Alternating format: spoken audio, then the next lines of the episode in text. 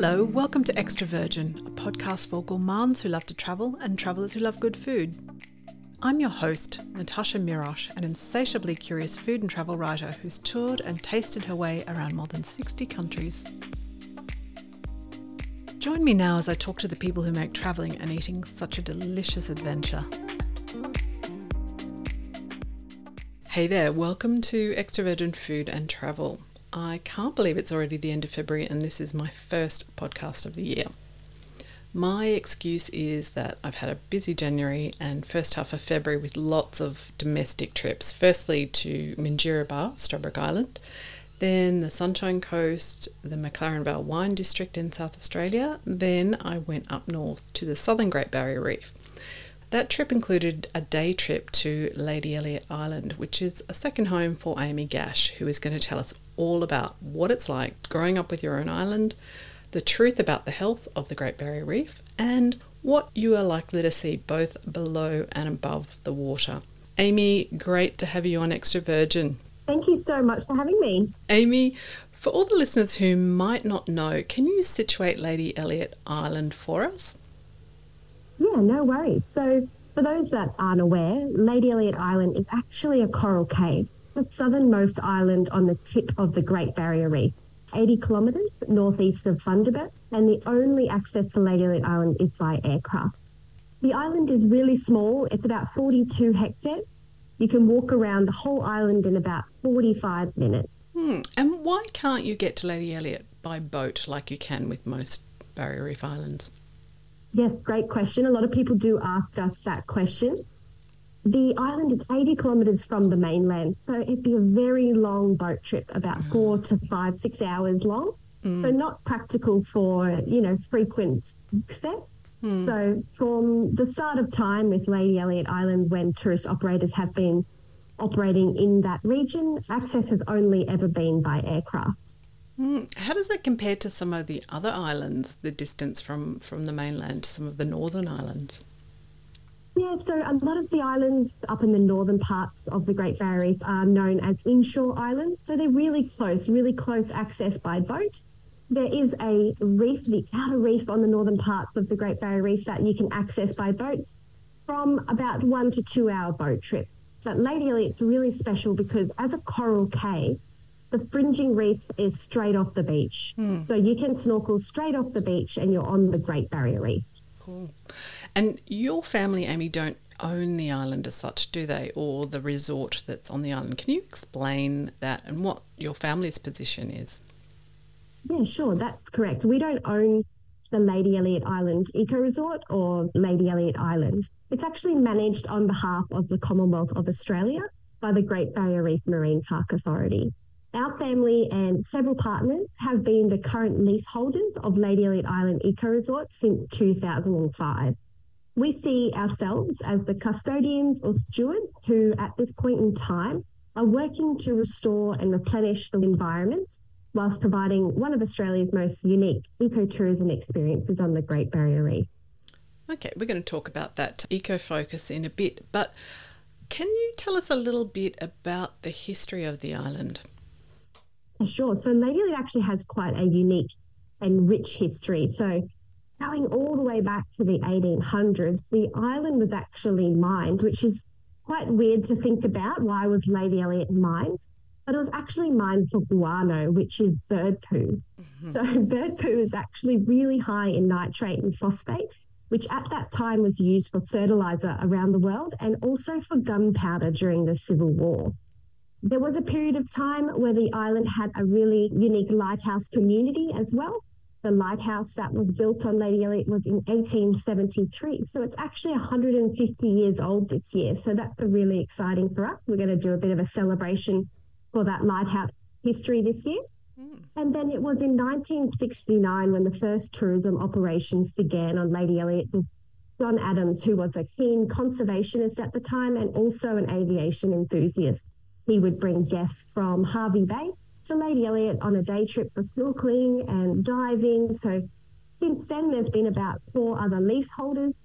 and we are the current leaseholders since 2005. People did live on the island to operate the lighthouse. There were three lighthouse keepers, and there'd be one lighthouse station person who would look after the operation of the lighthouse for a period of time. That lighthouse was decommissioned once the vegetation started to grow and outgrew the current lighthouse. There's now an automatic light station and it's managed by the Australian Maritime Safety Authority. Hmm. And it wasn't only the guano mining that decimated the island of its vegetation, was it? There were also some wild goats, I believe. yes. So after the guano mining ended, there was a period of time where the Queensland government introduced goats. So these goats were introduced for shipwrecked sailors. So basically, we suspect as a food source. So these goats would basically eat any vegetation that would start to grow. So the island had kind of no hope at replenishing its own environment. And did uh, was there many shipwrecks on the island? I mean, it seems quite extreme to leave food there for possible shipwrecks. Well, that that's true, but the island is actually known as Shipwreck Island for a period of time. There's about 200 known shipwrecks that have run aground around Lady Elliot Island over the years. And Amy, what was it like for you? So your family took over the island in 2005? Yeah, 2005. 2005. So, what was it like for you growing up with the island as your second home? I mean, it's like a childhood dream come true having your own treasure island to play on, isn't it? Yeah, it is like that. It's like a bit of a storybook. We actually first were introduced to Lady Elliot Island in around 1997. My family provided the air charter service to the previous leaseholder, flying their guests in and out of the island every day. So I first visited Lady Elliot Island when I was about five years old. So if we put that in perspective, and I'll give away my age, that's about 25 years ago that I first visited Lady Elliot. I was actually born and raised on the Gold Coast.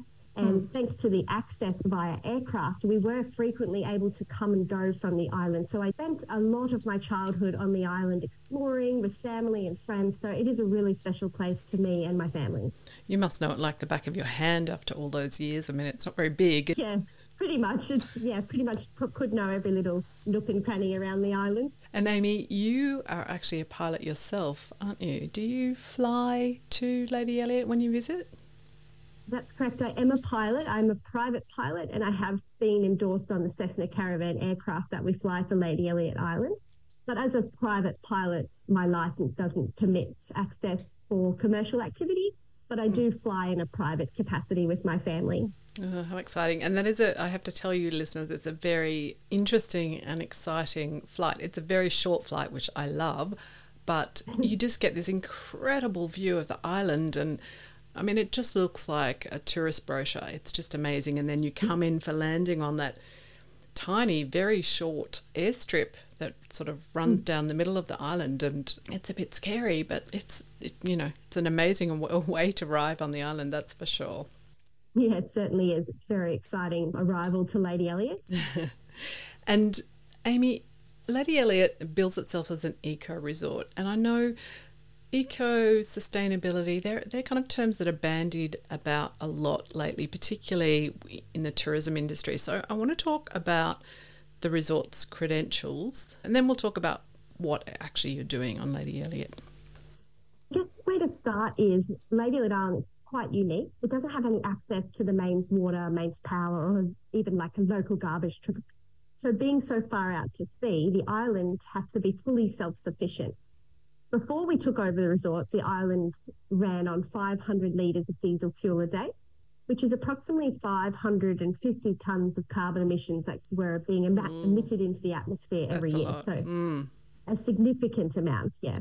When my dad knew that we were the successful lease holders in 2005, it was his vision to reduce the resort's reliance on traditional fuel and to transition to renewable energy. So he had that vision of running and operating a sustainable eco resort on the Great Barrier Reef. Mm. It was in 2008 when the first of its kind hybrid solar power station was built.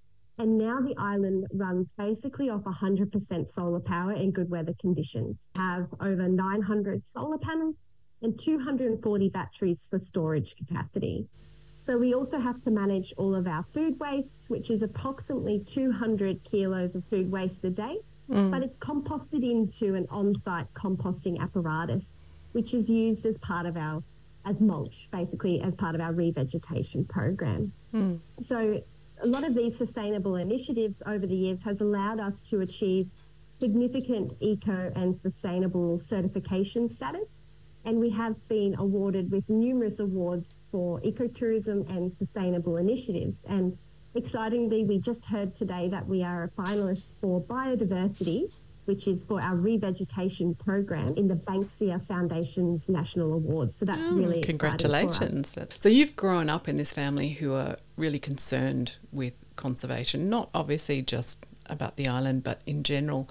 What is what? What was your your father's motivation? What kind of has that come from his family, or is it just a love of nature that has inspired him to make these changes on Lady Elliot?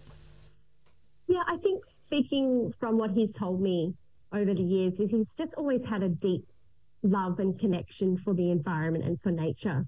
He's always had the most memorable experiences when he's been out in nature, snorkeling, diving, hiking, and he's just thoroughly enjoyed ensuring that we can protect and preserve these locations and these pristine environments for future generations. So he likes to think ahead on you know, what the generations are going to enjoy into the future. Because, mm. of course, what happens on the land deeply affects what happens in the water as well. I want to talk to you a bit about the replanting because you and I had a little look around your nursery and, mm. you know, I've seen the photos of what the island looked like before. It was literally just, you know, coral, you know, white yeah. coral and nothing yeah. else. Like it, it, it was yeah. totally decimated. Mm, what's the plan? And, and I mean, the nursery is quite substantial. How do you choose which plants to replant? Are you removing plants as well? How does it work? Yeah, so that's a great question. So, yes, the island, it was devoid of any vegetation after the mining period in the 1800s. When John Adams came in the 1960s and 1970s, he started to replant different types of species that may not necessarily have been native to a coral cay, but were quite essential in establishing a ground base for vegetation to grow into the future. So previous leaseholders have all continually been planting and replenishing the environment with different species over the years.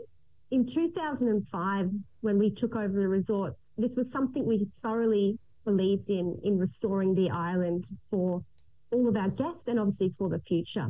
So in 2005, we started with volunteers as part of this program, and we now have a significant partnership with the Great Barrier Reef Foundation and the Great Barrier Reef Marine Park Authority, who have allowed us to accelerate this program. So in since that time, I think that's about 15 years, we have planted well in excess of 10,000 trees on the island. So the island has now had 50% of its land mass revegetated with basically the process is removing the non-native species and planting native species to coral cays. So there's different ways in which we do that and we have qualified and specific people that help us in understanding what vegetation is suitable to different areas on the island and we grow that inside our nursery which is actually I think one of the largest coral cay nurseries on the Great Barrier Reef. Hmm. The island is home to huge amounts of birds. Anybody who's been there, when you when you come out, you will see them, you will hear them, you will smell them. Before that, you had that revegetation. Were those birds there? I don't believe there would have been as many birds as there are now because as more vegetation has been introduced, it has allowed for more habitat to grow for these birds during their nesting season. Mm. And when is the nesting season? So you do see birds on the island all year round, but between about September through to March, April is our peak nesting bird season. So there's hundreds of thousands of seabirds that come to Lady Elliot and migrate in those months of the year. So it can be quite loud, it can be quite smelly at times, but it can be the perfect place if you're a twitcher to enjoy that. well, to enjoy those birds. Well, tell us about some of the species because I'm not I'm not a twitcher and I don't know a lot about birds, but it was fascinating seeing some of them, and I believe some of them travel quite a long distance to nest on Lady Elliot. Yeah, yeah. Well, I'm definitely not a bird expert, but I do know some of the most frequent birds that visit Lady Elliot. So we do have our white-capped noddies, our common noddies and our crested terns, which do nest most of the, that period of time. We do also have these beautiful frigate birds that are very large in size that like to sit up in the upwinds around the island and they they're really beautiful to look at. We do have our buff-banded rails, which are basically just a land-based bird. They don't really, you don't really see them flying very much, but they're usually pretty cheeky and like to hang around the restaurant. So yeah, there's so many different species that you can go and, you know, get your bird watching book out and go cross them all off the list. We have the most beautiful red-tailed tropic bird. So these are really rare birds, only found in two locations on the Great Barrier Reef. Raine Island, right up in the northern parts of the Great Barrier Reef, which actually has no public access, and on Lady Elliot Island. Basically, they nest on the doorstep of the beachfront units. So they're really special. They're these big white birds with a massive red beak and a really big tail that's bright red. So they're really easy to spot, but they are definitely the most beautiful bird. Do you get lots of bird watchers coming to the island? Yeah, we do actually. We do have a lot of bird enthusiasts that come to the island and just nature enthusiasts in general that are coming to look for that, you know, nature, back to mm. nature experience. Mm. Well, let's talk about under the water. We hear a lot about how the reef is dying, but certainly on my visit, it looked pretty healthy, both the coral and, you know, so much marine life. What how is the health of the reef around the island? Mm. Well, I think what's really important to understand is the Great Barrier Reef is the size of Italy or the size of Japan. Its expanse stretches well over 2,000 kilometres from the tip of Australia right to the bottom here at Lady Elliot Island. The reef has suffered tremendously over the years from climate change factors such as coral bleaching, ocean acidification, and warming water temperatures. But with such a large living structure, some parts have suffered more than others, and some parts have seen incredible bounce back through these turbulent times. Lady Elliot Island is located at the southernmost tip on the Great Barrier Reef, and as I said, over 80 kilometres from the mainland. So we have been really lucky in the sense that we haven't been subject to any mainland runoff or significant warming of the sea temperatures. So the island has experienced bleaching over the years, there's no denying that, but it has restored to a healthy, vibrant reef. And as you said, you saw it for yourself. The reef is the reef surrounding the island. It's just magnificent. Mm. And it's amazing that you can just literally step into the water. When yeah. I was waiting for my my flight back, I walked to the lagoon, which is mm. a very the very shallow bit on the island, and mm-hmm looking down and seeing the clams and the little fish and everything, it was so clear. It it was like I wasn't even looking through water, you know. It was just incredible. But obviously some people come to to dive and some people come mm-hmm. to snorkel. I've snorkeled the northern end right up near Cape Tribulation. And mm-hmm. I have to say that I had a better experience at Lady Elliot Island in terms mm. of the marine life that I saw. But what are some of the what are the differences in terms of the experiences of both snorkeling and diving wise at mm. this southern end of the Great Barrier Reef? Haven't done a lot of snorkeling myself in the northern part, so I can't speak too specifically on the northern parts of the reef. But what I do know is both the northern and southern reefs are different and beautiful in their own right. So Lady Elliot Island, particularly, is only located eight kilometres from the continental shelf. So we're really fortunate to have the deep, cool upwellings that come from that area of the ocean. With those upwellings brings the plentiful of food source for manta rays and larger megafauna. So that is why we believe we are one of the larger aggregation sites for manta rays on the east coast of Australia, mm. and why you have some of those really unique larger marine life experience than you might have in other locations. Mm. So, tell us about some of the things you are likely to see when you go snorkeling or diving at Lady Elliot. Sure. So, Lady Elliot is actually home to 1,200 different species of fish. So, you can see a myriad of different fish species as you go snorkeling. We've got green turtles, loggerhead turtles, and hawksbill turtles. I think when I was with you that day, we saw two very large male yeah. turtles in the shallows at turtle beds when we were snorkeling. So that mm. was really special. Mm. We are also known as home of the manta ray, and we get that status because for about 15 years, there's been a research program running on Lady Elliot Island called Project Manta. And this particular research program has been identifying individual manta rays that are sighted on Lady Elliot And over 1,000 individual manta rays have now been sighted around Lady Elliot Island, which they believe is one of the largest aggregation sites on the east coast of Australia. Mm. So that's why they get that status. You know, you also see reef sharks. We have some different species of reef sharks out there. You'll see different species of rays. Yeah, there's so much to see.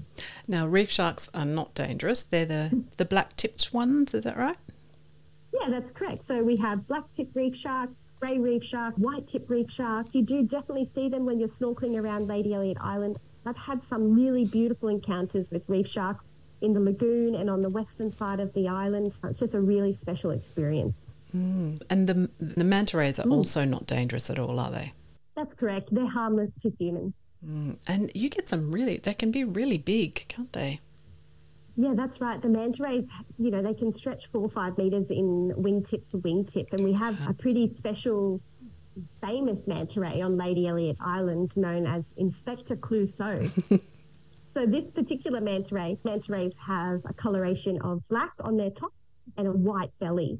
But this particular manta ray has a black top and has a bright pink belly. So he gets his name from the shaded pink coloration on his underbelly. Inspector Clouseau being the only world's known manta ray that has this black top and bright pink belly. It's not really sh- it's not really fully understood why the manta ray has this pink coloration. Mm. That Project Manta team, you know, they're trying to determine with their research based on you know biopsies and different research strategies as to why it has this coloration, but it's still yet to be determined. Mm. But it has caused a lot of stir around the world, especially on Valentine's Day. I've seen a few pink manta ray photos shared around that time. Oh. But it is really special. First sighted on Lady Elliot in about 2015 mm. and about seven times since, and only ever sighted, to our knowledge, on Lady Elliot Island. Have you seen him? Personally, I haven't, so it is a bit disappointing that I haven't seen him. But I think you've got to be in the right place at the right time. No, this is not a Loch Ness monster no. kind of setup, is it, Amy? no, definitely not a Loch Ness monster setup. But he is known as the elusive pink manta ray, so I think you've got to be pretty lucky to see him. Uh, look, I was terribly excited to see the turtles and swim with them, and they're also huge and really grumpy looking, aren't they? yeah, they do have a bit of a grumpy face. Mm. Uh, but they're they're absolutely beautiful, and they can be some of the most amazing encounters you can have swimming with turtles. There are a lot of them there, and they come to nest every year, I believe. Yeah, that's correct. So from about November through to March, we have our green turtles and our loggerhead turtles nesting on the island. So they basically come ashore, make their way up the beach. They'll dig a nest, they'll dig an egg chamber, and then they'll lay about 80 to 150 ping pong sized balls into mm. this egg chamber. They'll cover the nest up, they'll make their way back down to shore, and then eight to nine weeks later, between about February to April, those little turtle eggs will merge as turtle hatchlings, and you can see them scurrying down the beach as they make their way to the ocean. So that's a really, really magical experience to have on the island if you can see it. Mm, well, I was lucky enough, not on, on Lady Elliot, but back on the mainland to see mm. that. And I have seen turtles mm. laying as well. And it's just, it's such a, a humbling and wonderful experience. Really Quite old, aren't they, when they come back? Like, I think it's 30 or mm. something, 30 years old before they start laying yeah. for the first time. Yeah, they don't start laying till they're quite late in their lifespan, 30, 40 years old. So, yeah, they you know, turtles are critically endangered, so it is important that they lay their eggs and they replenish their populations because I think only one in 1,000 turtles actually make it to, you know, full growth. And is there a season where the coral spawns off Lady Elliot? There is a time that you can see coral spawning. It is an annual once a year event, which usually happens around November, December, but it's really dependent on the full moon, the water temperature, the tide. So mm. you've got to kind of have everything right at the right time. Mm. It's really hard to pinpoint an exact date with coral spawning, mm. but it is a really amazing event if you get to see when all of the corals mass spawn and release all of their eggs and sperm.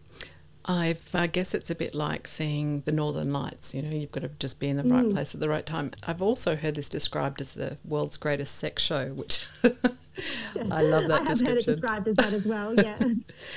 so the best time of year to come is depends on what you want to see, right? So there is mm. also a, a, a, time of the year when the manta rays are more frequent. That's right. Yeah, best time of year. It's hard to kind of pick an exact time, but it depends on, I guess, that nature calendar that you want to experience. So manta rays, you do see them all year round, but their peak aggregation time of year is around May to August. I think last year there was an aggregation of about 50 to 70 manta rays off the western side of the island. So, and that was in about August, September. So that is definitely the peak time to see those manta rays. And at that time as well, between about June to October, you actually see the migrating humpback whales. So they leave Antarctica and they make their way up to the northern parts of the reef where they calve and they have their babies. And they'll basically pass Lady Elliot as they go north. And as they head south, again, they'll pass Lady Elliot, they'll head south with their babies. And that's an amazing experience to see. And if you're lucky enough, you might see the whales in the water incidentally oh, wow. while you're snorkeling. You'll most likely see them on the glass bottom boat if you're lucky, and you'll most definitely see them while you're flying to and from Hervey Bay or Bundaberg as you you know depart the island. So that's really special. Oh, I'm going to come back for that. So you yeah. you talked about flying. So you can you have got accommodation on the island, but you can fly on a day trip. Is that right? Yeah, that's right. So we do have accommodation, a 44 room low key eco resort for those looking to stay overnight. And we do offer day trips from Gold Coast, Brisbane, Hervey Bay, Bundaberg, and Agnes Water. So we basically cover all of the major cities in southeast Queensland for a quick day trip for Lady Elliot Island. Which is pretty amazing to be able to just fly out to the reef for and, sp- yeah, and spend right. the day there. Yeah. And it is a very low key resort. This is not your kind mm-hmm. of fancy glitzy. It's about conservation and research, and it's it's family mm-hmm. friendly. And it, it definitely is. We do say that we're a low key resort and that we are three and a half star with a five star reef experience. we'll provide you with a clean and comfortable room with the basic necessities.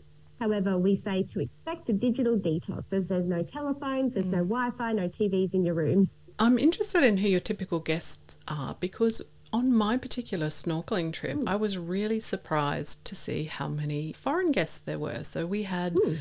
I think there were four or, or maybe even six Californians. There were some British people, some Canadians, and that really yeah. surprised me that Lady Elliot's uh, reputation Ooh. has travelled that far, yet a lot of Australians don't even know about it. Yeah, the majority of our guests we find they're just eco tourists looking for that unique Great Barrier Reef experience, someone looking to get back to nature, unwind, and explore that surrounding environment. So there was a period of time there, the last three years during COVID, where we didn't have any international visitors. That was quite disheartening at the time. But since the borders have reopened, we've definitely noticed a strong return of our international guests.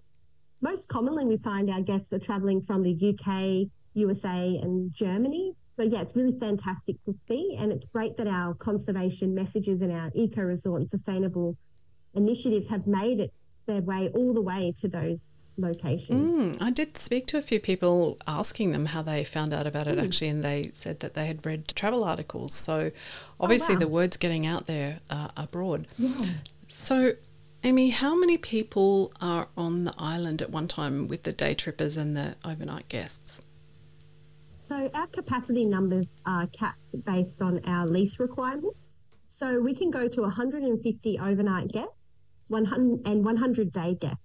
It's really rare for us to reach those numbers. Mm. It is our yeah, it's our goal to minimise our footprint on Lady Elliot as much as possible. So that involves keeping our visitor numbers low to allowing our guests to enjoy that intimate reef experience. Mm, well, it certainly didn't feel like you were surrounded by lots of people. I mean, there was heaps mm. of room to spread out and have mm-hmm. your own, do your own thing, and which was mm. really really nice. So, can you tell us what a typical day for a day guest and a typical experience for a, an overnight guest would be?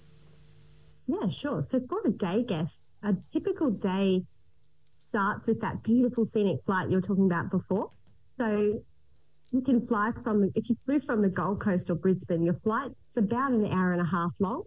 And you get to see the beautiful sights of Surfers Paradise, Gold Coast Broadwater, South and North Stradbroke Island, Moreton Island, the Tangalooma Wrecks, the coloured sands at Rainbow Beach, and even the hundreds of lakes over K'gari, Fraser Island. Mm. In the winter months, that those that fly from Hervey Bay or Bundaberg, it's about a 30 minute flight they will be lucky to spot the migrating humpback whales in Platypus Bay at Hervey Bay as they make their annual ma- migration north. So that's a really special and almost a whole experience in itself, that beautiful scenic flight. Mm.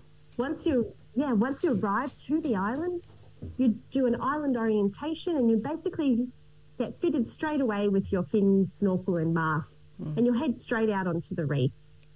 You're basically going to do an introductory to the reef tour, which includes a 30 minute glass bottom boat tour with one of our guides. And then you'll spend 30 minutes snorkeling in one of our prime snorkel locations. On, well, as we said before, on your day trip, we actually saw those two massive male mm. green turtles at our turtle cleaning station. So that was really special. After you've been snorkeling for half an hour, you've been out in the boat for almost an hour, you're probably ready to have some lunch. So we have a full buffet, hot and cold lunch included for our day guests. And as you enjoy your well deserved lunch, your view is basically over our beautiful tidal lagoon. So it's a really great way to refresh and replenish for your afternoon. After lunch, we allow our guests, they can either enjoy the island at their own pace or they can join one of our guided activities, which might be fish feeding, a reef walk, history tours, or some people like to join our behind the scenes tours, which give a lot more information into how we run and operate the eco resort. The flight then departs in the afternoon, depending on which day trip you're on at a different time, back to your origin port, and that day trip concludes. So, yeah, it's a pretty awesome experience for a day. Mm. And what about if you're staying overnight? What might you do? Yeah, for an overnight, I mean, our average length of stay for I guess it's around three nights, so it gives you a full experience. But if you are short on time, we do have some really great flights that depart early in the morning and late in the afternoon. So you'll get two full days on the island if you can only stay one night. Once you arrive, you do an island orientation, just familiarizes you with the island. You can head straight out into the water. You can go snorkeling if the lagoon tide is high enough, or you can head out on one of the glass bottom boats. So, included in our overnight accommodation is a complimentary glass bottom boat tour as well per person and then you get to enjoy the evening. So one of my must do's is sunset drinks at the lighthouse around 5 p.m. every day. That is one of the best spots to watch the sunset. And there's thousands of seabirds that return from the ocean to to the island in the afternoon. So it's such a sight. It's really beautiful. And you can have a cheese platter or you can have a glass of champagne or your drink of choice. And it's just a really great way to unwind after a day exploring the reef. And then at night time, we have five different accommodation types on Lady Elliot that range from budget style accommodation with our eco cabins right up to our two bedroom beachfront units, which are the more preferred accommodation in the summer months because there are air conditioning in those units as well. But there are a few other different uh, accommodation types in between. So depending on the accommodation type you're staying in, you enjoy a beautiful, peaceful night on Lady Elliot. You might hear the birds in the background because that's usually pretty mm-hmm. common at the summer months. And then wake up. And my recommendation is a sunrise snorkel in the lagoon if the tide is right. The water clarity is absolutely beautiful. The mm. reef is alive. The turtles are vibrant. The reef sharks are swimming around. And if you have a camera, it is the most beautiful light for photography. So a sunrise snorkel is definitely a must. Mm. We have the full buffet breakfast included for an overnight guest and a lunch you can purchase from the cafe and just explore the island at your own pace. There's no rush around Lady Elliot's. Heaps of complimentary tours for you to enjoy before you fly off again in the afternoon. So, yeah, an, an overnight or a day trip, you can really immerse yourself in nature. You can really enjoy the island at its full potential. Mm, I love the look of the, the cabins. It, it feels quite desert islandish with your mm-hmm. overlooking the lagoon there, and yeah, mm-hmm. it's it's really it's really quite special. Now, I just want to backpedal a bit because you mentioned cleaning stations, and I don't know if our listeners mm. necessarily know what they are, but it's the first time that I've seen one. I've, I've mm. read read about them a lot, but going out on the glass bottom boat and seeing that, tell our listeners what a cleaning station is. What's so special about it? Sure. So I'll try to explain it to the best of my ability. I don't have any marine science background, but I have snorkeled a lot around Lady Elliot. So a cleaning station is basically where animals that are unable to clean themselves, things like a manta ray or a turtle, will head to a specific location on the reef that basically have cleaner fish. So a lot of wrasse type fish, things like that. And those fish, basically their whole life is they go around and they clean larger marine life They remove all the algae that this larger marine life can't get off themselves because they've got to stay nice and healthy and clean. So that's the importance of a cleaning station and those little wrasse fish and all of those other cleaning fish will basically be there all the time and uh, keep a keep those larger marine life clean and healthy. It was quite extraordinary to look down through the glass, as you said. Like the water, the water clarity mm. is incredible.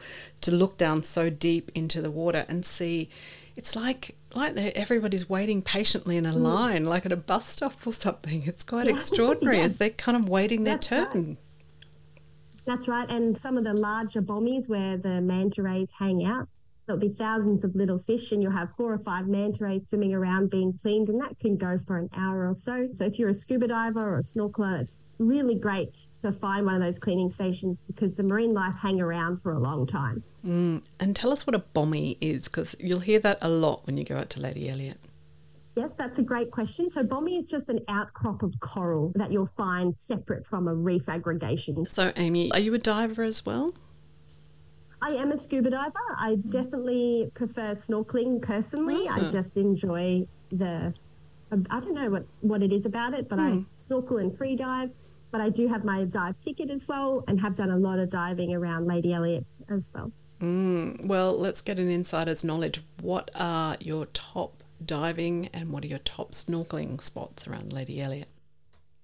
Sure. So I think, as I said earlier, my most my favourite snorkel location would definitely be Channel One in a lagoon at sunrise on a high tide.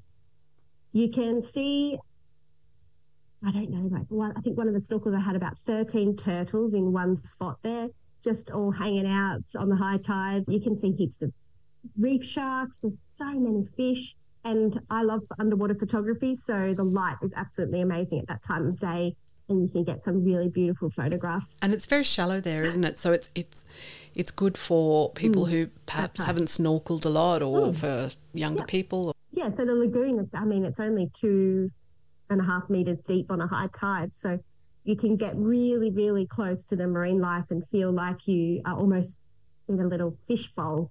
That's really awesome. I think another one of my favorite snorkel locations would probably be Coral Garden. I don't know, we didn't actually get up there on your day trip, but one of our prime snorkel spots. And the Coral Gardens has a couple of coral arches, so some um, outcrops where you can actually swim through them. So it's quite a unique experience. And there's a lot of large groupers and big eye trevally that like to hang around those spots. Big coral formations, just really, really beautiful to look at and swim around. So definitely one of my other second favorite spots. And if you're a diver, you definitely can't go past Lighthouse Bommy, which is also known as the manta ray cleaning station we were talking about before, where you can have four or five manta rays above you cleaning around the bommy in formation, and you can sit on the sand on your knees as a diver and watch them in awe as the gentle giants just glide above you almost an hour. So, I mean, you'll run out of air before they leave the cleaning station. oh, that's fantastic. Well, Amy, what is the future for Lady Elliot Island? What are the plans? That's a great question. I mean, in a sustainability perspective, we'll always continually be building on our sustainable initiatives. We'll always be continually looking at how we can improve our renewable energy capacity, adding more solar, more battery storage capacity, maybe the introduction of wind power. We're obviously always looking to improve our guest experience and making sure our customers have get the best value for money. So we're always completing renovations and work on all of our accommodation to make sure that they're up to a high quality. And we'll always be working on our revegetation program and continuing to support those research groups so they can learn and educate us and everyone else about the beautiful environment ecosystem of Lady Elliot Island. Mm. Well, listeners, if you're in Australia or if you're Australian and you've never been, it's absolutely amazing to be able to go for just one day, even to fly up there in the morning, fly back in the afternoon. It's it's quite ex- an extraordinary experience, even if you're not a diver, even if you're just a snorkeler like I am. So, Amy, I I'm deeply envious of you having this fantastic second home. You're very very lucky I know it's you've got to pinch yourself at times. well, thank you so much for joining me today, and uh, I hope to make a return visit and maybe uh, even stay overnight next time and uh, see what else there is to see underneath the water. Thank you so much, Amy Gash. Thank you. Thank you so much for having me. It's been such a pleasure. You're welcome. Thanks, Amy. Well, that's it for this episode of Extra Virgin Food and Travel. Thank you, as always, for your company. And wherever you are in the world, bon voyage and bon appetit. You've been listening to Extra Virgin, a podcast for the epicurious. If you'd like to be part of the conversation, you can follow Extra Virgin Food and Travel on Instagram, Twitter, and Facebook. If you haven't already, go to Apple Podcasts, Spotify, or wherever you listen to your podcast and subscribe, rate, and leave a review. And if you'd like to help support Extra Virgin and keep us ad free, please consider buying us a virtual coffee on the website www.extravirginfoodandtravel.com.